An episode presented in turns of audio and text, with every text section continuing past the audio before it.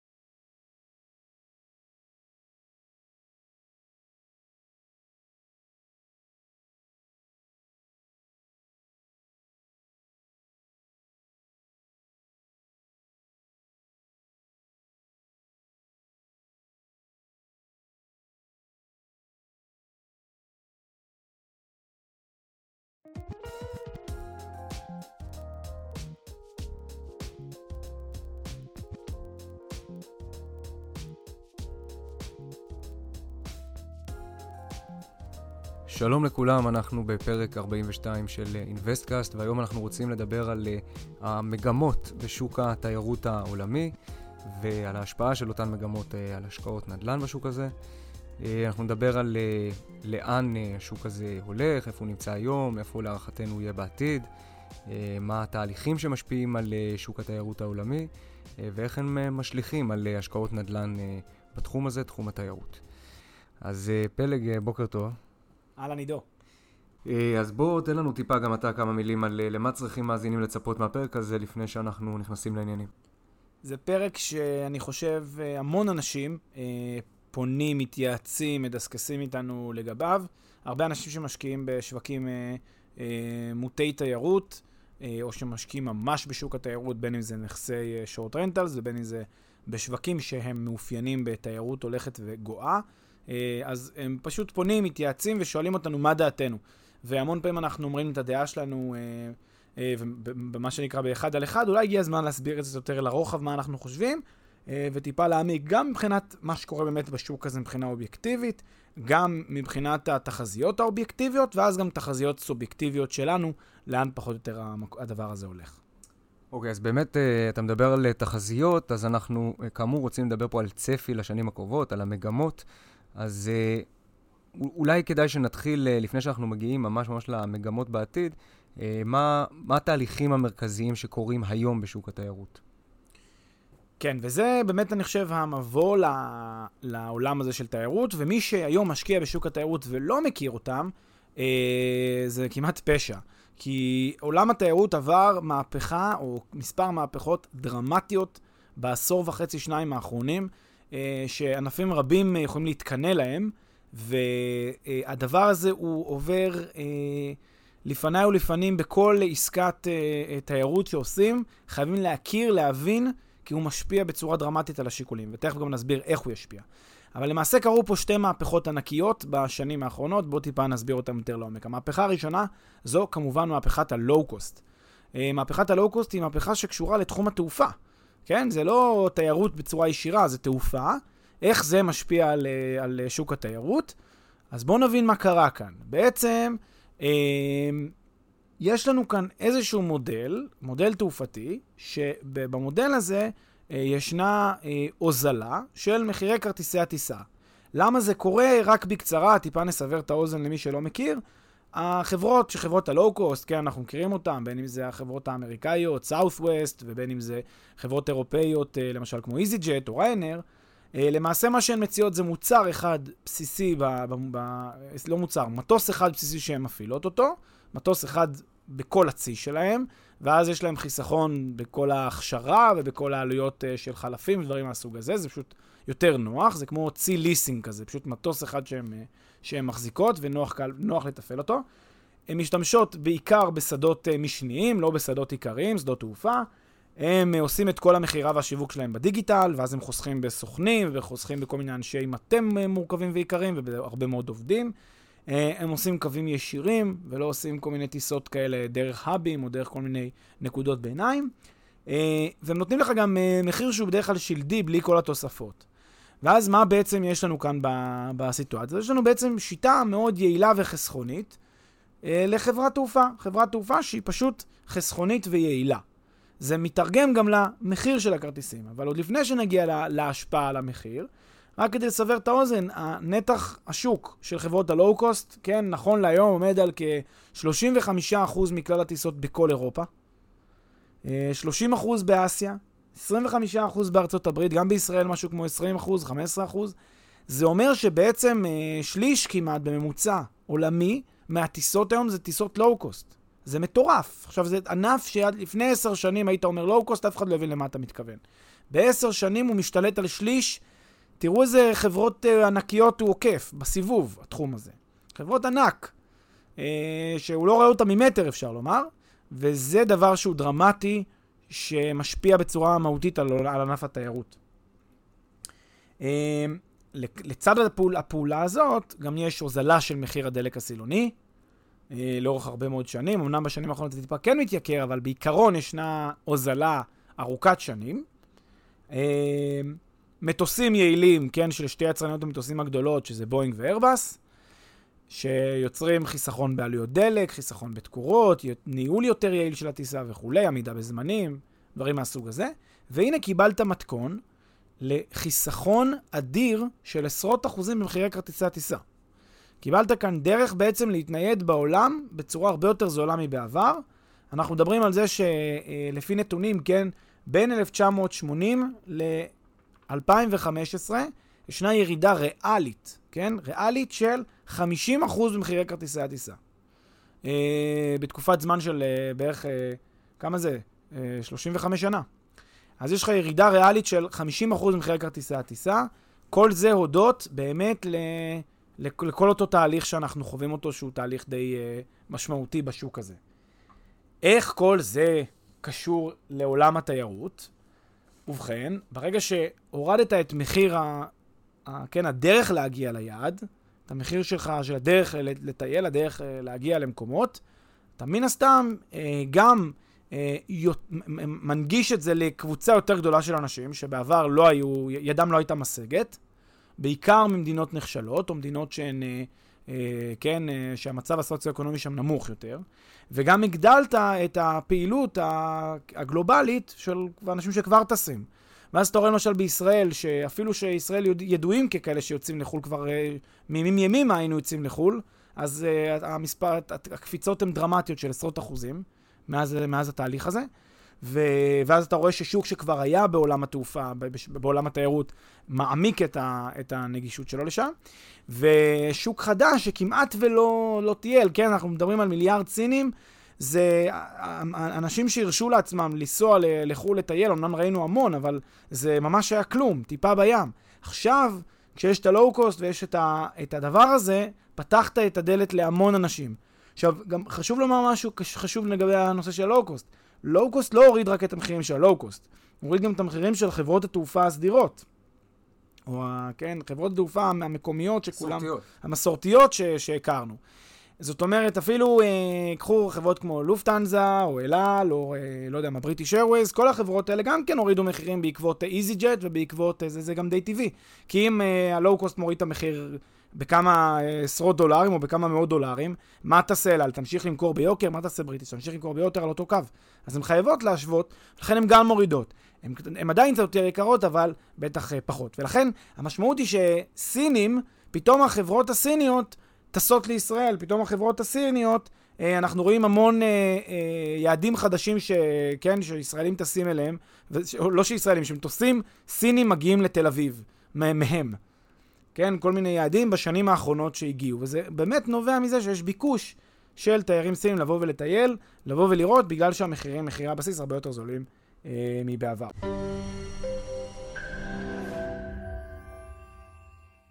לפני שנמשיך, כמה שניות מזמנכם. הפרק בחסות Rentpo, פלטפורמת השקעות חכמות בנדל"ן עם האנשים שמאחורי InvestCast. Rentpo מאפשרת לכם להשקיע בשקיפות וביעילות בנכסים מניבים, תוך ליווי וניהול מוקפד ומקצועי מקצה לקצה. היכנסו ל-rentpo.com, חפשו השקעה שמעניינת אתכם ותאמו איתנו פגישה דיגיטלית.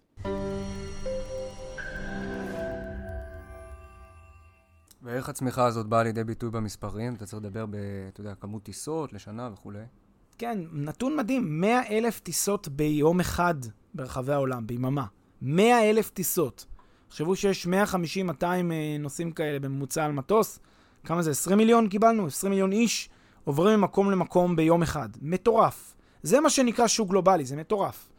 עכשיו, אה, תחשבו שב... אה, כן, לפני 15 שנה, המספר הזה עמד על בערך שני שליש מזה, על, על 65 אלף איש. זאת אומרת, תראו 65 כמה... 65 אלף טיסות. 65 אלף, אה, כן, 65 אלף טיסות ביממה אחת אה, לפני 15 שנה. וזה נתון אה, דרמטי. זה אומר שהייתה פה עלייה של בערך 50 אחוזים ב-15 שנה, במספר הטיסות. מטורף. שינו... ש... אין הרבה שווקים שעושים כזאת קפיצה בת... בתקופת זמן כל כך קצרה. אין הרבה שווקים. אז אנחנו מבינים שהדבר הזה גורם להוזלה, אנחנו מבינים שהדבר הזה גורם לתנועה של תיירים אה, מכל העולם לכל העולם, ולכן זה גם בא לידי ביטוי כמובן בגידול במספר התיירים אה, בשוק הגלובלי. אוקיי, okay, אז uh, דיברנו על תהליך משמעותי אחד uh, שנתן פוש אדיר לתנועה של תיירים uh, בעולם בכלל ולכלכלת התיירות בפרט. אגב, בכל המובנים ובכל הענפים והשלוחות של כלכלת התיירות. אז באמת רובד משמעותי אחד בתיירות הוא הרובד של הטיסות, אבל יש בסיס נוסף שעליו נשענת התיירות והוא כמובן הלינה. אז אה, בואו בוא נזרום אה, לכיוון התהליכים שעולם התיירות עבר בכל מה שקשור אה, ללינה. כן, מהפכת השורט רנטלס. למעשה, כמו שאמרת, בדיוק, יש פה שני שלבים. הרי גם אם אתה יכול להביא הרבה אנשים בטיסות יותר זולות, אתה צריך איפשהו לשכן אותם. אז אם לא היה את המהלך התומך הזה של מהפכת ה short rentals, היינו קצת יותר בבעיה. אה, ולא בטוח שהמהפכה, מהפכת התיירות הייתה מצליחה באותו היקף שהיא הגיעה אליה. אה, היא הצליחה בגלל שלצד מהפכת הלואו-קוסט והוזלת הטיסות, הגיעה גם מהפכת ה short rentals. מה זו מהפכת ה short rentals? אם חושבים על זה רגע לעומק, זה לא באמת משהו, מושג חדש, short rentals. שנים אה, רבות היה דבר כזה, אפשרות ל short rentals, הרבה אנשים היה להם אה, דירות, והם השכירו אותם לטווח קצר ולטווח בינוני, והיו אה, בתי, אה, כן, apart hotels כזה, שזה בתי אה, דירות אה, מלונאות. זה משהו שקיים אה, כמה עשרות שנים לפחות, לא משהו חדש. מה שכן חדש זה מה שעשו Airbnb ובוקינג. וזה מיד נסביר, אבל רק צריך להבין שנייה את הרעיון של מה, מה זה בעצם short rentals. יש בתי מלון, שזה ממש הוטל, ויש שורט רנטלס, מעין אפרט אה, הוטל, זה כאילו מעין בניין, שלפחות לכאורה בתיאוריה, כן, זה היה אמור להיות בניין שלם, שבמקום שהוא יהיה בניין להשכרה לטווח ארוך, במקום ששוכרים רגילים בשוק המקומי יגורו שם לשנתיים או לשנה, באים אנשים ושוכרים שם לטווח קצר. עכשיו, טווח קצר יכול להיות מספר חודשים, אבל יותר מזה הוא גם יכול להיות מספר ימים. וברגע שזה מספר ימים, זה כבר ממש הופך להיות תיירות, שהות לצורך תיירות. עכשיו, כן. ודיברת על apart אה, hotels ועל בניינים שעוברים הסבה כולם באופן גדול, אבל זה יכול להיות גם דירות ספציפיות, קונקרטיות, במבנים כמו שאנחנו מכירים מ-Airbnb באמת. אבל זה בדיוק הנקודה שעשתה Airbnb ובוקינג. מה הם עשו? הם אמרו, תשמע, ה apart hotels, הרי זה כל הבניין כולו, הוא עכשיו משמש בתור מעין short אה, rentals כזה, זה מה שהיה פעם. מה, מה קרה עכשיו? אמרו, רגע, אפשר גם לקחת דירה מסוימת, שאומנם אם קודם לכן, אם קודם למהפכה הטכנולוגית הזאת ש-Airbnb ובוקינג הביאו איתה, לא היה ניתן לשווק אותה, כי עכשיו יש לך דירה, כן, דירה איפשהו בארץ, יש לך, אתה רוצה להשכיר אותה ב short rentals, לא כחלק מה apart hotel. אין לך איפה לפרסם אותה, אין לך איפה להפיץ את זה. אתה צריך איזשהו מנגנון מסודר של לוח מודעות כזה גדול. אז מה ש-Airbnb ובוקינג אמרו, תשמע, למה להסתכל רק על הבניין כ apart hotel? בניין שלם, קח את זה כדירות נפרדות, ואותן תשווק. ואז כל אדם שיש לו דירת מגורים רגילה, ורוצה להשכיר אותה לטווח קצר, יכול לעשות זאת דרך Airbnb. זה בדיוק הרעיון שעומד בבסיס הנושא הזה של Airbnb והבוקינג.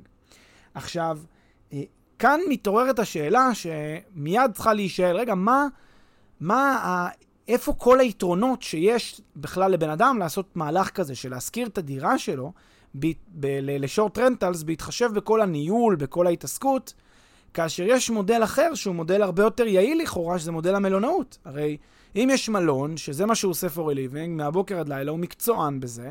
אגב, אני לא יודע אתם יודעים, רוב המלונות זה בניין שבכלל לא בבעלות הרשת. הרשת היא חברת הניהול.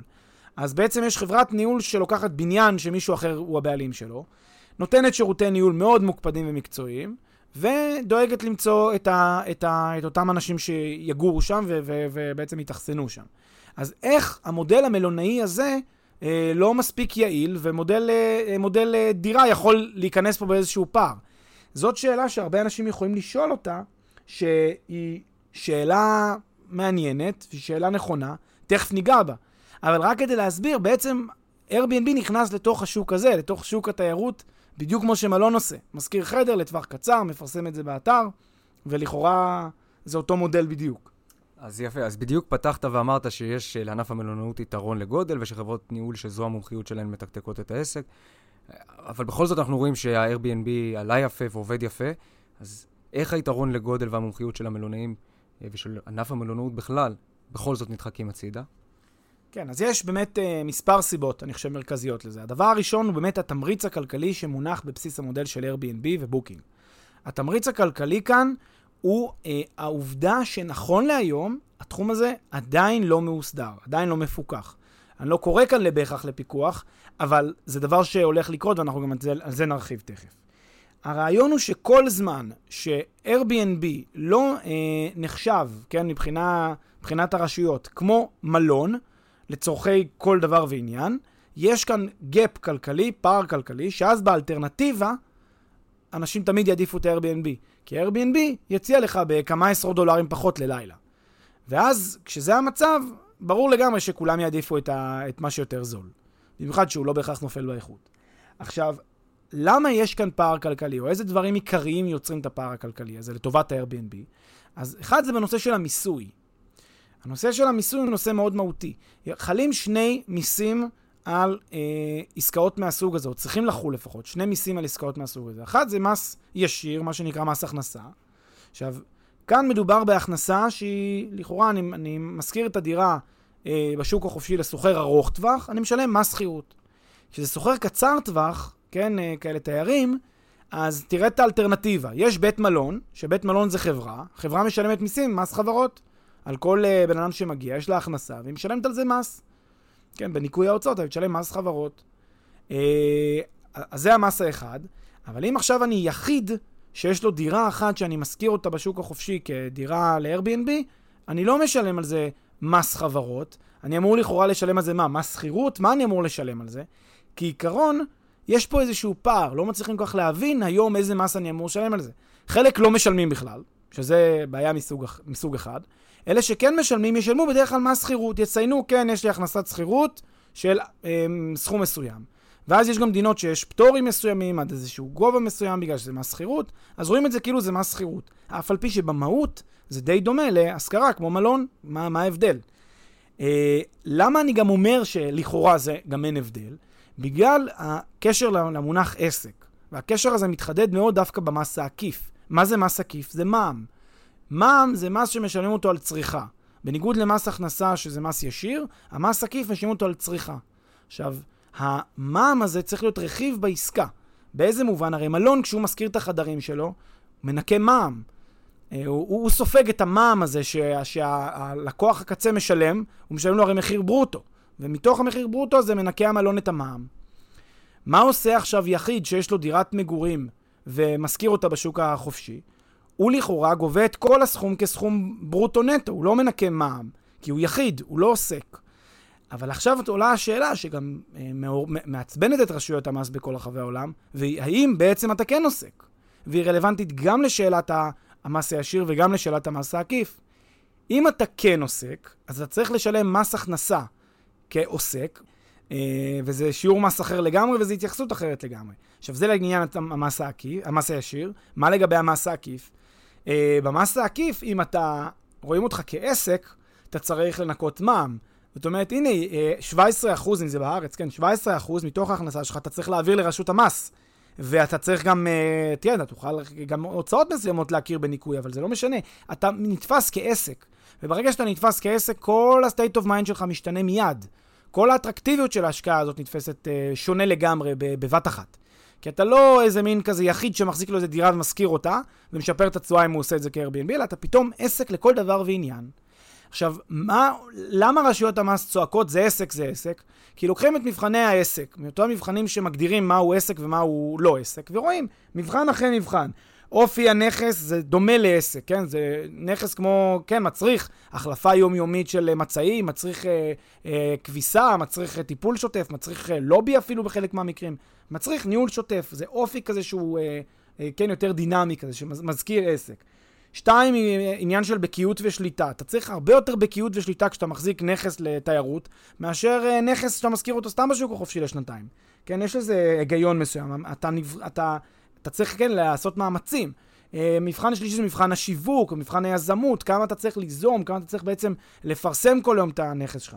מבחן רביעי זה אה, השכל הישר, כן, כמה, מבחינה הגיונית, מה, מה נראה לנו שמוצר כזה, כמו אה, דירה שמזכירים אותה ל, ל, כן, לתיירות. זה, זה, יש לזה אופי כזה דינמי, אקטיבי כזה, שמאוד מזכיר עסק. כל המבחנים האלה הם מבחנים שנקבעו ברשויות המס ברחבי העולם, כדי להבחין בין עסק לבין לא עסק. במובן הזה, הנושא הזה של השכרה ל-Airbnb, אה, השכרת Airbnb והשכרת בוקינג הם נופלים כאילו כמו כפפה ליד למונחים האלה של עסק. לכן רשויות המס צועקות, וגם על זה תכף אה, אה, נסביר בהרחבה. אז אתה בעצם אומר שהפיגור של הרגולציה או הפיגור של ההסדרה וגם של האכיפה בתחום גורם לכך שיש יתרונות שנהנים מהם המשכירים ב short rentals על פני ענף המלונאות אבל אני מניח שהעניין הזה ישתנה בעתיד הקרוב כי הרגולציה אומנם בדרך כלל מפגרת אחרי ההתפתחות הטבעית בשוק אבל היא בסופו של דבר שולחת את הזרועות המרסנות שלה ומסדירה תחומים שפעלו באופן אה, חופשי או פרוץ, תלוי איך אתה מסתכל על זה למשך תקופה מסוימת אה, אבל מה שמעניין אותי זה אם יש לדעתך סיבה עמוקה יותר מבחינה כלכלית ליתרונות שיש למי שמחזיק היום בדירת Airbnb לעומת המלונאים, אה, יתרונות שמאפשרים לו בסופו של דבר הרבה פעמים להציע מחירים אטרקטיביים יותר לתיירים. שוב, חוץ מאשר ענייני מיסוי ורגולציה, שככל הנראה ממילא כן תהיה איזושהי הסדרה בקרוב לפחות במדינות המפותחות. אז אני חושב שיש פה גם הסבר עמוק יותר שמצדיק את זה, וההסבר הזה אפשר לכנות אותו, כן, עלויות המינימום שבתפעול מלון. משום שמלון יש לו עלויות מינימום מאוד גבוהות. עכשיו, נכון, הזכרת קודם יתרון לגודל ואת, ה, ואת ה, העובדה שמלון יודע לנהל יותר טוב ולהוזיל את העלויות, אבל עדיין יש לו מינימום שהוא לעולם לא יכול לרדת מתחת אליו, כן? גם אם יש אורח אחד במלון, התפוסה היא 1%. חייבים להדליק את המלון, חייבים שיהיה חשמל, חייבים שיהיו עובדים, חייבים שיהיה לובי, חייבים שיהיה room service. כל השירותים האלה חייבים לפעול במינימום, בסטנדרט של המלון, כדי בכלל להתחיל לעבוד. אז בתקופות שאין תפוסה או יש תפוסה, עדיין צריך צוות, עדיין צריך מלון שמתפקד עם חשמל, עם חדר אוכל, עם כל השירותים שהמלון, עם בריכה, עם כל השירותים שהמלון הזה מציע, מציע לאורחים שלו. לכן, במובן הזה, אתה לא יכול להימנע מעלויות מינימום שהן מאוד uh, יקרות, שהמלון חייב uh, לעמוד בהן. עכשיו, נכון, הוא יכול לשחק מהטווח שבין עלויות המינימום ועד למחיר השוק, הוא יכול להיות יותר יעיל מאחרים. אבל הוא לעולם לא יצליח לרדת מעלויות המינימום, כי הוא לא ימכור בהפסד את החדר. לכן Airbnb שאין לו את כל העלויות האלה, דירה אחת לא צריכה להחזיק אם היא לא מושכרת, היא לא צריכה להחזיק עכשיו צוות שלם, אז אין לה את העלויות האלה, לכן היא מתחת למינימום הזה. היא יכולה להציע במחיר שכאילו טורף את הקלפים מבחינת בית המלון, ולכן בית המלון למעשה לא יכול למכור במחיר הפסד, הוא לא, לא, לא ימכור את החדר הזה. וסיבה נוספת, אני חושב שאולי היא אה, קצת אה, פחות אה, מורגשת, אבל גם היא קיימת, זה שלמלונות יש גם הרבה יותר רגולציה שחלה עליהם.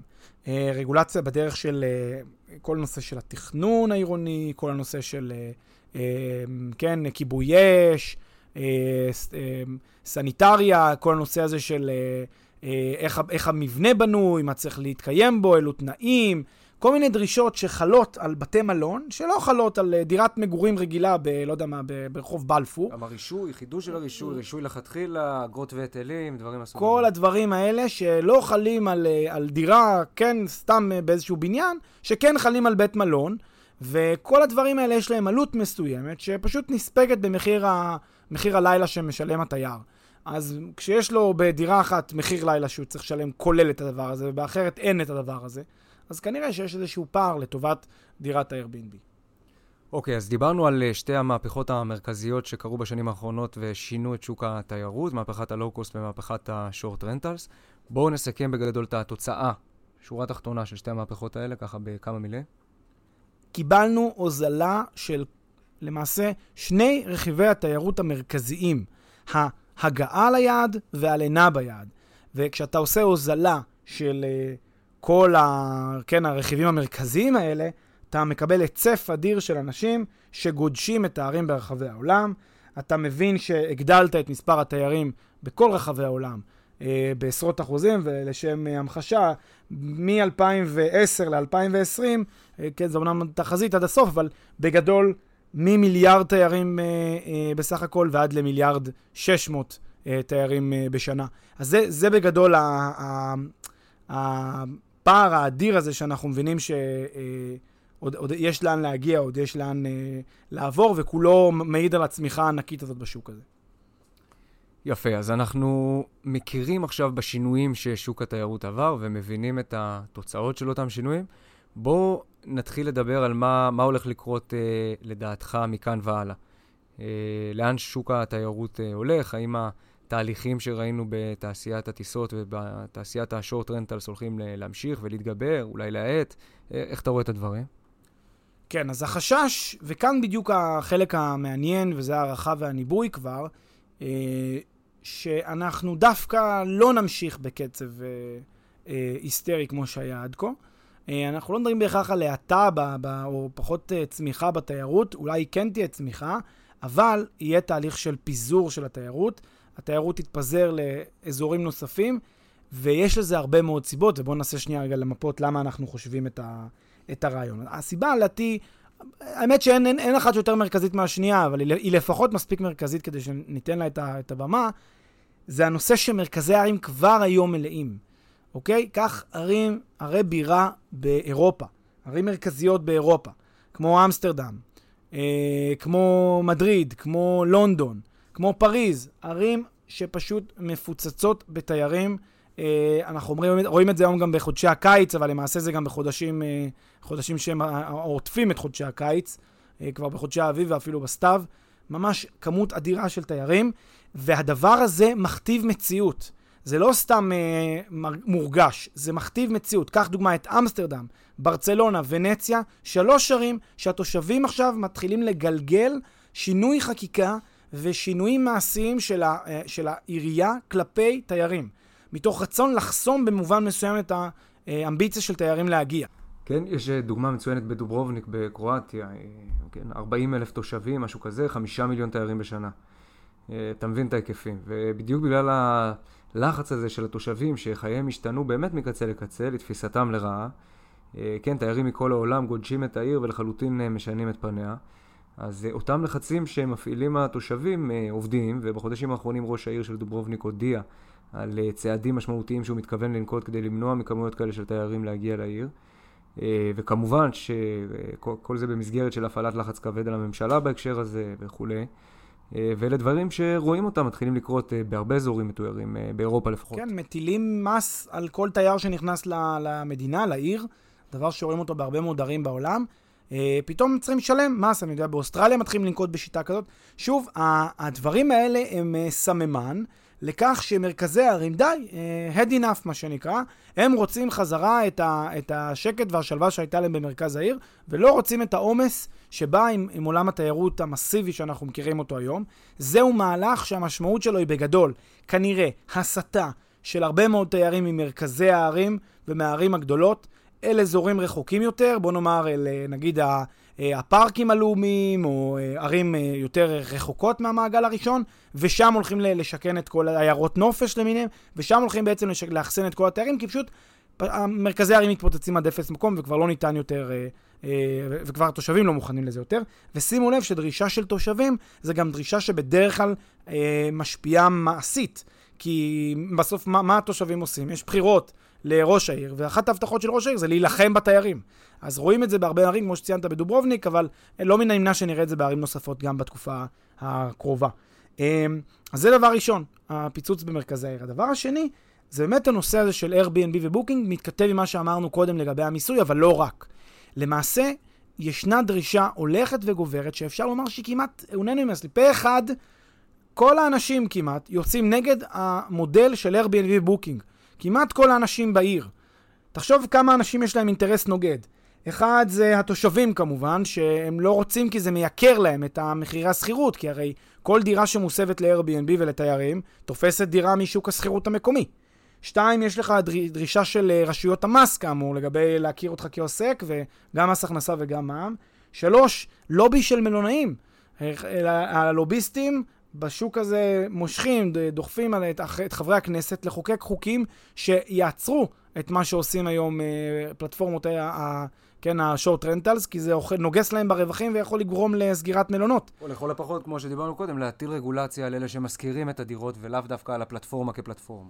גם, גם uh, כיוון שהם כמובן עושים, כמובן יטילו רגולציה, או יקשיחו את הרגולציה שנדרשת, ואז יגידו, אתם חייבים לעמוד ברגולציה, אתם רוצים להתקיים. וכמובן, גם מהצד של רגולטורים, כל מיני רשויות תכנון, אומרות, רגע, לא תכננו שיהיה פה עכשיו תיירים בשכונה הזאת, תכננו שתהיה שכונה, שכונה של מגורים. קח את כרם התימנים בתל אביב, 80% מהדירות בכרם זה דירות של שורט uh, רנטלס, של תיירים. לא בטוח שעיריית תל אביב כל כך אוהבת את זה. ולא בטוח שעיריית תל אביב כל כך תכננה את זה. אולי יש תשתיות אחרות שהעירייה תכננה, יותר מסעדות, לא יודע, יותר uh, דברים מסוימים שלא מתאימים uh, לסביבה אורבנית או סביבה של uh, דיירים מקומיים. Uh, כל הדבר הזה הוא לחץ אדיר שהמשמעות שלו בסופו של דבר תהיה, וכבר רואים את הניצנים שלה, שינוי של התחום. שינוי של תחום ה-Airbnb וה- והבוקינג. אה, כל השורט רנטלס הולך להיות אה, מאוסדר ומפוקח, גם מבחינה מיסויית, כך שהוא יוכר כעסק, וגם מבחינה אה, רגולטורית, תכנונית, כל ההיתרים שנדרשים, כל הדבר הזה הם צריכים לעמוד בו. זה הולך לשנות מקצה לקצה את התחום. זה צריך לבית לקחת את זה בחשבון.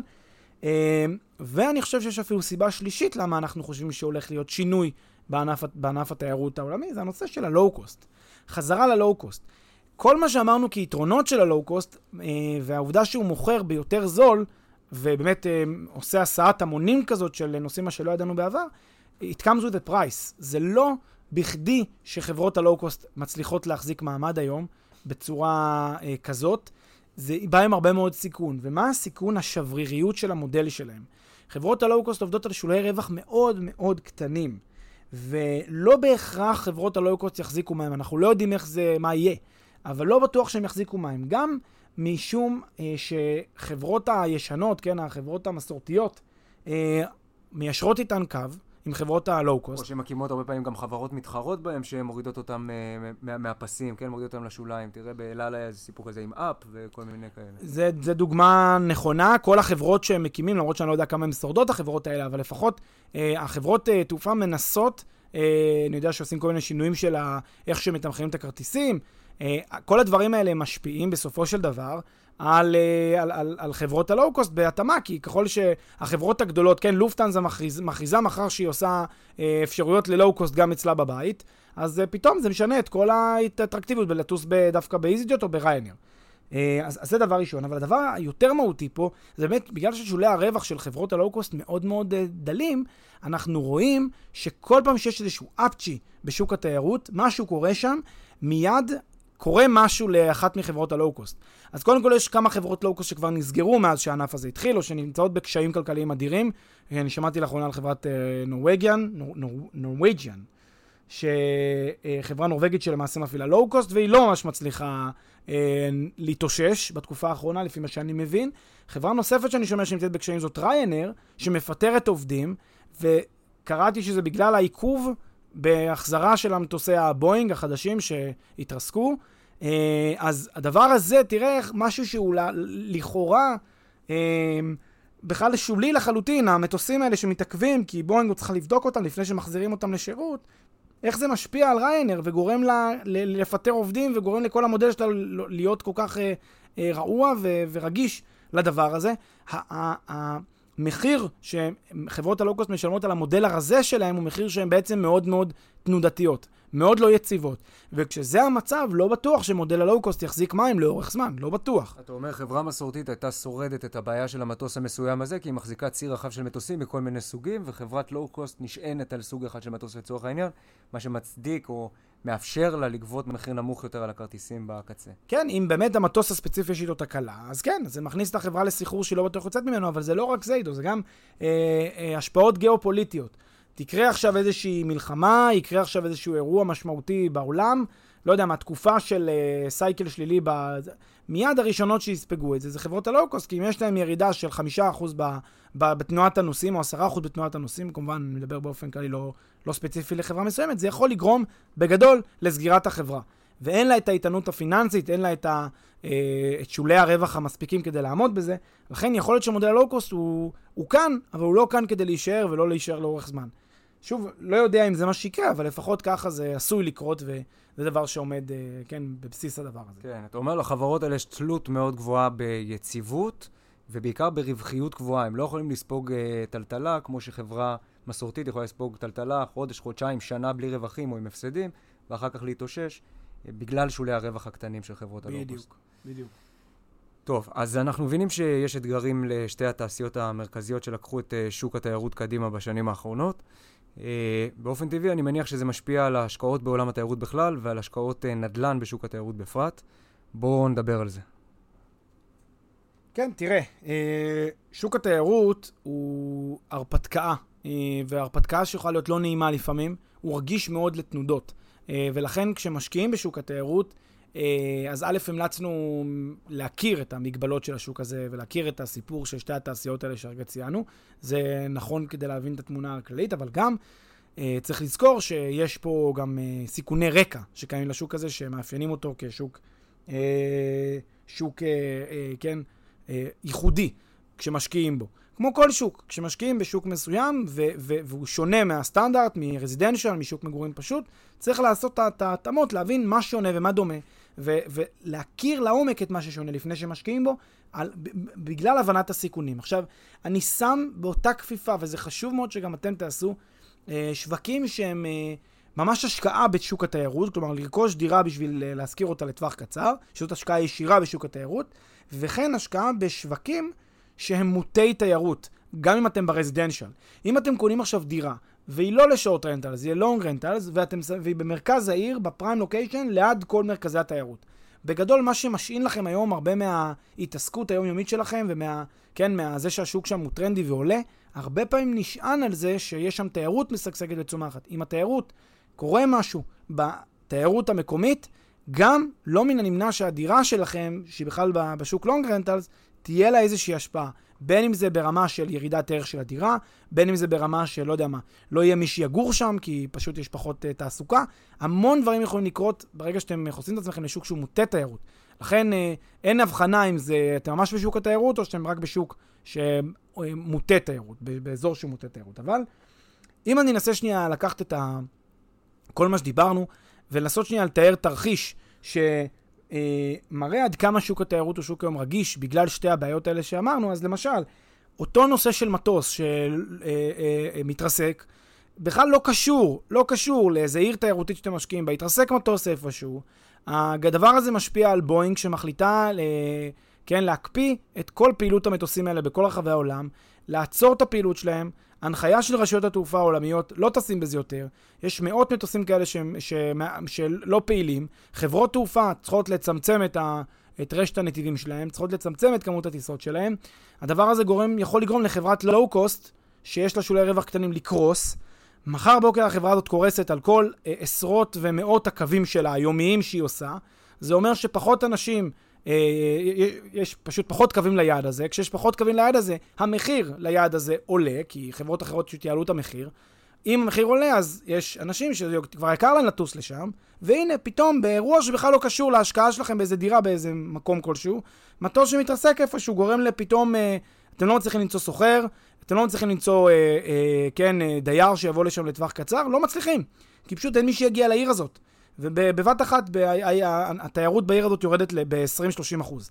עכשיו, הדברים האלה זה לא דמיונים, הנה זה קורה לנגד העיניים שלנו, ואומנם עוד יחסית זה יוצא כמעט ללא פגע, שריינר מפטרת כמה אה, מאות או אלפי עובדים, זה יחסית ללא פגע, אבל תחשבו שזה היה קצת יותר קיצוני, שהיו מגלים עוד בעיה, או שעכשיו קורה עוד איזה מטוס שחלילה מתרסק, דבר כזה עשוי להיות דרמטי אה, ולמעשה לחסל, אה, כן, אה, שוק שלם של אה, תיירות, שנשען על ההצלחה של כל המודל הזה, על ההצלחה של מהרגע הראשון לשלוח את הנוסע מאיפה שהוא לא נמצא, להגיע ליעד הקצה, ללו- ללון בעיר, ל- ל- להתנהל שם. הדבר הספציפי הזה, המטוס שמתחזק, יכול לסכל את כל התהליך הזה וכל השרשרת שדבר תלוי בדבר שם, עלול לקרוס כמגדל, כמגדל קלפים. כן. זה, וגם כמובן בונה על זה שבשלב השני, שזה העניין של ההסדרה של אותן אה, דירות שורט רנטלס, לא תבוא. וזה, זה, ו- וזה ה- ה- הנקודה באמת הדרמטית ביותר בסיפור הזה. כולם יודעים שההסדרה הזאת מגיעה. זה לא שהיא עכשיו איזשהו משהו אבסטרקטי שמישהו העלה על מוחו ואמר יאללה, קדימה שיהיה. זה עכשיו זה, זה, זה בשלב של הכתיבה של הצעת החוק. אז, אה, אז, אז כאילו צריך לא להכיר בזה, או לא לה- להבין את זה, או לא לקחת את זה בחשבון, זה ממש טעות כלכלית.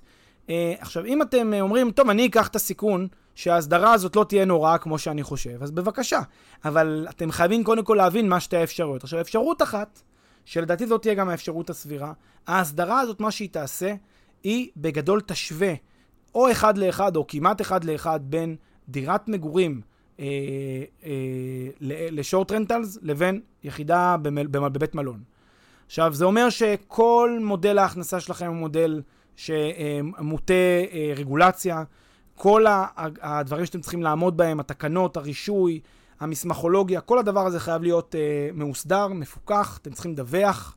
אה, רשויות המס, אתם צריכים להיות איתם בקשר ברמה השוטפת, זה דיווחים שוטפים, זה אומר להירשם כעוסק, זה אומר לדווח על כל הכנסה כמובן, זה אומר אה, לנקות מע"מ ממחיר, ממחיר המוצר שאתם מוכרים אותו, שזה הדיר, הדירה הזאת בעצם, זה אומר אה, מס הכנסה שולי על ההכנסות שלכם.